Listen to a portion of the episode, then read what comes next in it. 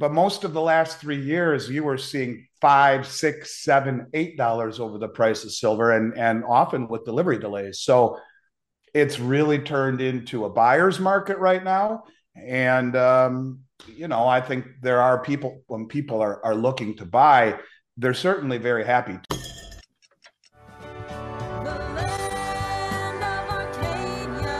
Well, hello there, my friends. Chris Marcus here with you for Arcadia Economics. And once again, it is time for our weekly show where we get an update on what is happening in the physical silver world, particularly in terms of premiums and product availability, and which has become a more important part of the market, especially as we've seen a lot of volatility over that over the last couple of years. So, joining me as always for our Tuesday show is Andy Schectman of Miles Franklin. Andy, welcome on in. How are you today? I'm all right, Chris. Good to see you, brother. Thanks for having me back. Well, it's good to see you, and perhaps we'll dig right in. Uh, I know the premiums have been lower. In fact, you said last week that we're seeing premiums as low as has been the case since 2020. Curious if there's been any update on that this week, and maybe we'll start there. Yeah, they've slid a little bit more. The the the the percentage decline, the speed in which it's declining has certainly slowed down quite a bit, but they have still uh, come down to levels that I think are without question the most affordable we've seen in quite some time, going all the way back prior to 2020. Um, these are premiums that I, I honestly am shocked that we are at these levels. I'm happy to see it uh, it certainly makes buying sovereign coins much more attractive. It makes buying all silver items much more attractive. Uh, but it, it really shocks me how they went from such stratospheric levels for three years from the very, very top of the food chain. Every source that I scoured throughout the universe to buy this stuff was was selling items at you know, three, four times premium what they're being sold for right now. And then just like that, everything's come down. Now, I'm not convinced that this is not going to just turn right back around as more people start jumping back into this market. But right now, unequivocally, across the board on every silver item that we sell, from thousand ounce bars to to silver eagles, the premiums are the lowest they've been since literally uh, 2019. Yeah, and I'm curious how people responded to that. Obviously, they don't like when premiums are, are premiums are on the higher side. Have people been motivated? Order flows picked back up, or what's been the market response so far? Yeah, they have been, and we've seen a lot more interest in sovereign mint coins too. Because quite frankly, I've had a hard time even buying them for myself or recommending even for our company. I mean, mm. I know I have to have them in stock and have to offer them but it, it's something that I didn't take really much joy in doing in buying coins that were trading at all time high premiums when the silver price in and of itself was lagging. Now I understand the argument and I understand the story, but it's still aggravating. And if it's aggravating for me, I can only imagine how the consumer felt. But what we're seeing right now is a more realistic uh, uh, semblance of reality. And you know, if you figure that most of the sovereign mint coins, the Krugerrand, the Philharmonic, the Maple Leaf, uh, the Britannia, um, the the Kangaroo, these are all selling somewhere between 350 and 375 over the price of silver. That's not too far away from where they always were, maybe uh, a buck, a buck and a quarter above it. But most of the last three years, you were seeing five, six, seven, eight dollars over the price of silver, and and often with delivery delays. So it's really turned into a buyer's market right now. And um, you know, I think there are people when people are are looking to buy, they're certainly very happy. To me, the hardest part is to try to understand, uh, explain this, and and help people understand how the supply chain issues, how the the um, the premium issues have vacillated so much, and quite frankly, it mystifies even myself. And um, I guess we'll have to see if you know if if this is the beginning of a sustained period of reasonable premiums, or we're just going to move right back up and move right back up into supply chain distortions and and supply chain problems again. Um, I'm not convinced that we won't, albeit you know, even at these levels, you're still roughly five to seven percent higher than we were my whole career, premium wise. Uh, that's not much. That's not an anomaly or or or something to, you know, to look at cross-eyed. But the question is, do we stay here or we do do we move back up? And and part of me really feels like the mainstream has such minimal participation in this market yet that the minute they wake up and whatever the catalyst is that wakes people up, you'll see things go right back up again because I think there are too many people believing in this soft landing and believing everything's going to be okay and they'll normalize the balance sheet and all of the, you know, the same way it's always been, unless this time is different. Part of me believes it is. Well, you talked about the mainstream, and as I know you saw last week, was shocking. We even had CNBC covering silver. Go figure that. Um, although it's been interesting. That aside, seems like a lot has been on hold in the silver market so far for the first couple of weeks into 2023. The prices stayed right around that $24 level, at least until Monday when we saw the price drop quite a bit. But I mean, the inventory levels on the COMEX as well as the LBMA last uh, couple of weeks have stayed relatively constant. Um, although one thing I would like to get your opinion on here, and I'm going to pull up. Uh, we're recording as of Monday.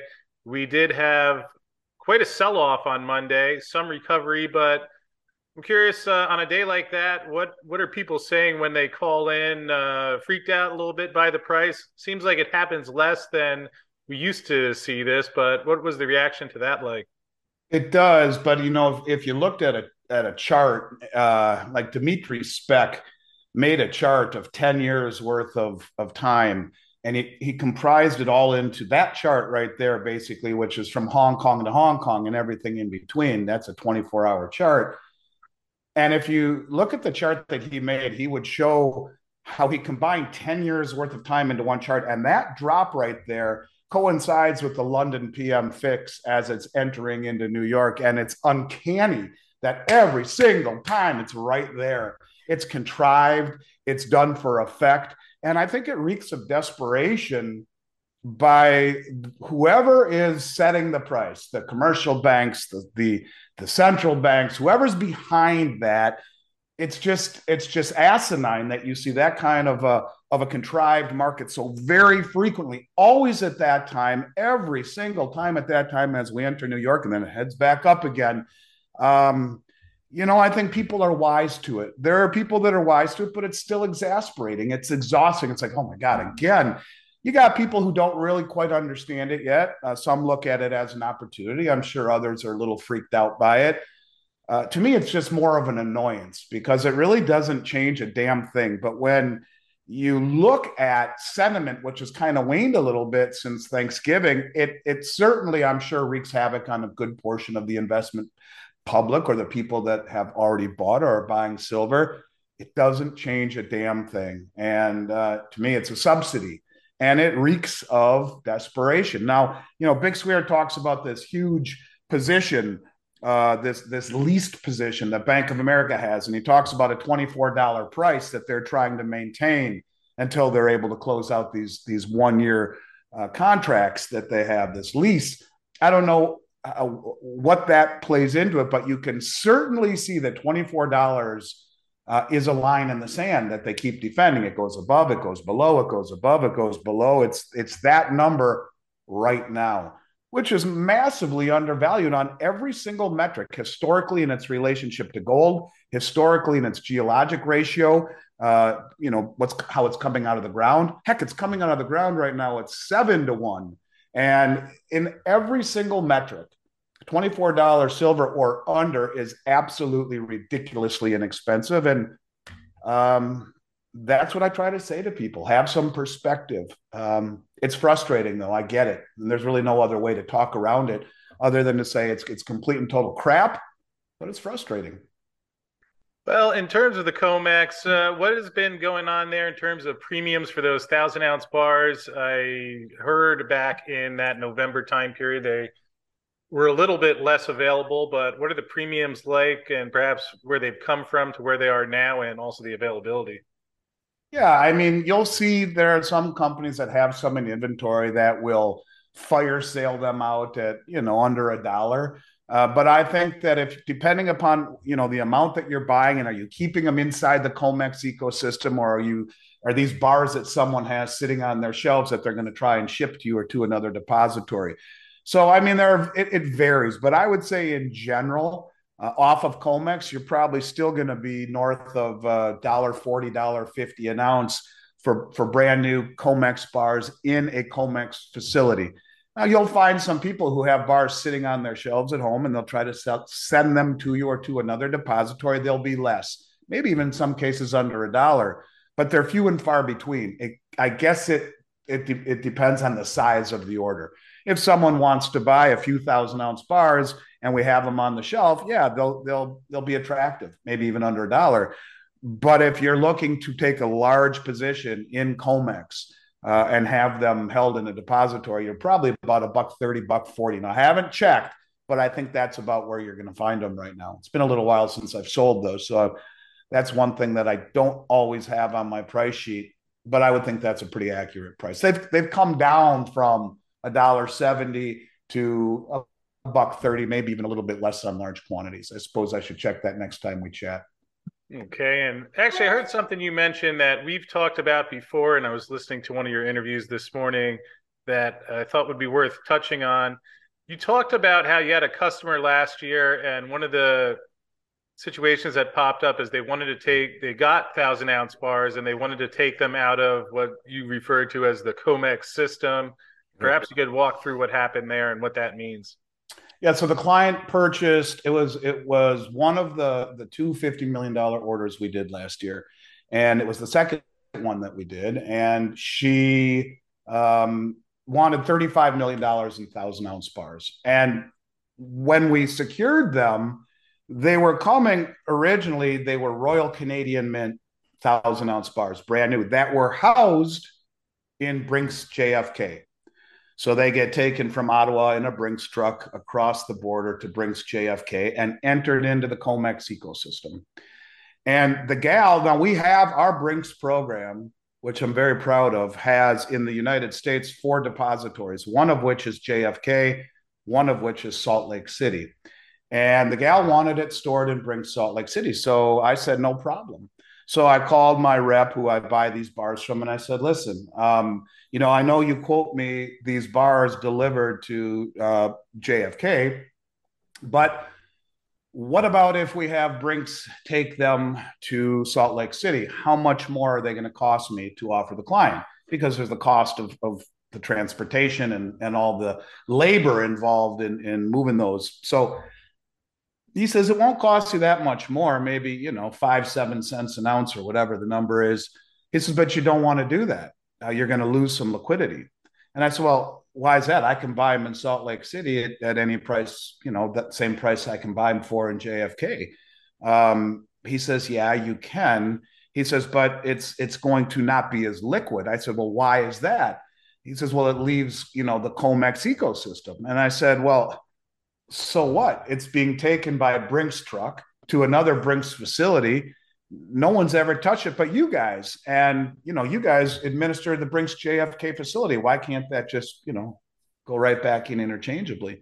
And the comment to me was that because once it leaves the Brink, uh, the, the, the Comex ecosystem, regardless if it was Brinks to Brinks, then it is no longer in the Brinks a chain of custody. And if an industrial buyer, in the example I use, would have been Elon Musk, who wants to pay a big premium, let's say, or Samsung or Sony or Apple, they say, hey, we, we need thousand ounce bars and we're willing to pay a 50 cent premium per ounce on every single bar that people will offload to us. You would miss out on that liquidity, is what I was told, because they have to be sent back into the chain of custody, have to be reassayed and put back in. And the cost and the timeliness of that would disrupt or make um, make that that transaction pretty much unfeasible. So the idea was to keep it inside the Comex ecosystem. And where I the analogy that I was drawing with that, or the, what I was really trying to get at, was that when you see all of these deliveries off of Comex, so there's a lot of movement going back and forth between the banks. And someone sent me an email about that the other day. You know, what's the difference? And yes, the commercial banks are buying and selling and buying and selling and buying and selling and so much volume. Ted Butler talks about this a lot. Yet the the the net uh, the net change is like nothing because it, it makes it look like there's all this volume. but there is a good portion of silver that is leaving the system, leaving the vault in a truck, and off it goes. And that silver, which you know is a, a lot, a lot of it was a portion of the 300 million ounces that Brinks, I mean that, excuse me, that India imported last year, leaving COMEX, leaving the LBMA. When it leaves the ecosystem like that, it it's gone for good. Because whether it's a client who ultimately decided to keep it at Brinks JFK over Salt Lake City, even though she preferred Salt Lake City, or someone on a much more industrial outlook who is keeping it there, looking to capitalize on the industrial um, uh, properties or potential of, of owning silver. When it leaves, it's never coming back. And that's really what I was trying to get at with all of these deliveries leaving the ecosystem it speaks to a one way ticket because you can't then take advantage of the industrial liquidity. And it really matters in silver, albeit we're seeing a lot of gold leave too. But with silver in particular, when it leaves, I don't think it's ever coming back. Yeah, well, that makes enough sense. Uh, and you mentioned India there as well. I actually got a report from Metals Focus and Silver Institute today. They clocked in at official count of 304 million ounces last year. Did slow down in November and December a bit, so it will be interesting to see how that looks in the year going forward. Um, with all that said, anything in particular that is on sale or special this week if people are looking to purchase silver or anything that you might recommend? Yeah, we're uh, we are going to issue our special today, and and I believe it is going to be one ounce silver buffalo rounds and they are going to be for $2.65 over spot on the one ounce Buffalo rounds. And we also have a good amount of 2022 silver maple leafs and the uh, Queen Britannia silver, um, uh, the Queen issue silver Britannias. Now the Kings just came out. So the Britannias and the Maple Leafs will be 365 over as cheap as I've sold them for literally in over three years, and $2.65 over on the Silver Buffalo rounds. So here again, you know, those Buffalo rounds were five, six dollars over 90 days ago. And um, and delivery delays. So all of this is in stock. 2022 Silver Maple Leafs. And I think the Britannias are 2023, but they're the Queen version, not the King both of those at 365 over. So, um, you know, it's it's it's good availability. It's good. It's good price, and I guess we'll have to see how this plays out with premium. But I'm very comfortable in recommending things at this at these levels. Uh, and I think a lot of people would have been happy to pay these prices a few years ago, uh, all the way up through just recently here.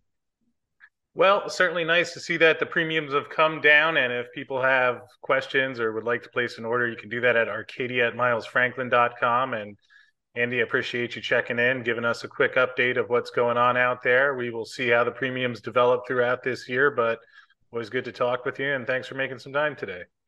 Yeah, so uh, next next Monday, I'll, I'll we'll do our presentation or our, our little conversation from the Vancouver Resource Investment Conference, and I'll talk to people and gauge what's going on and report back with uh, with with what the experts are saying. And um, but I, I appreciate it, Chris. I hope you have a great rest of your week and look forward to checking in with you from Vancouver next Monday.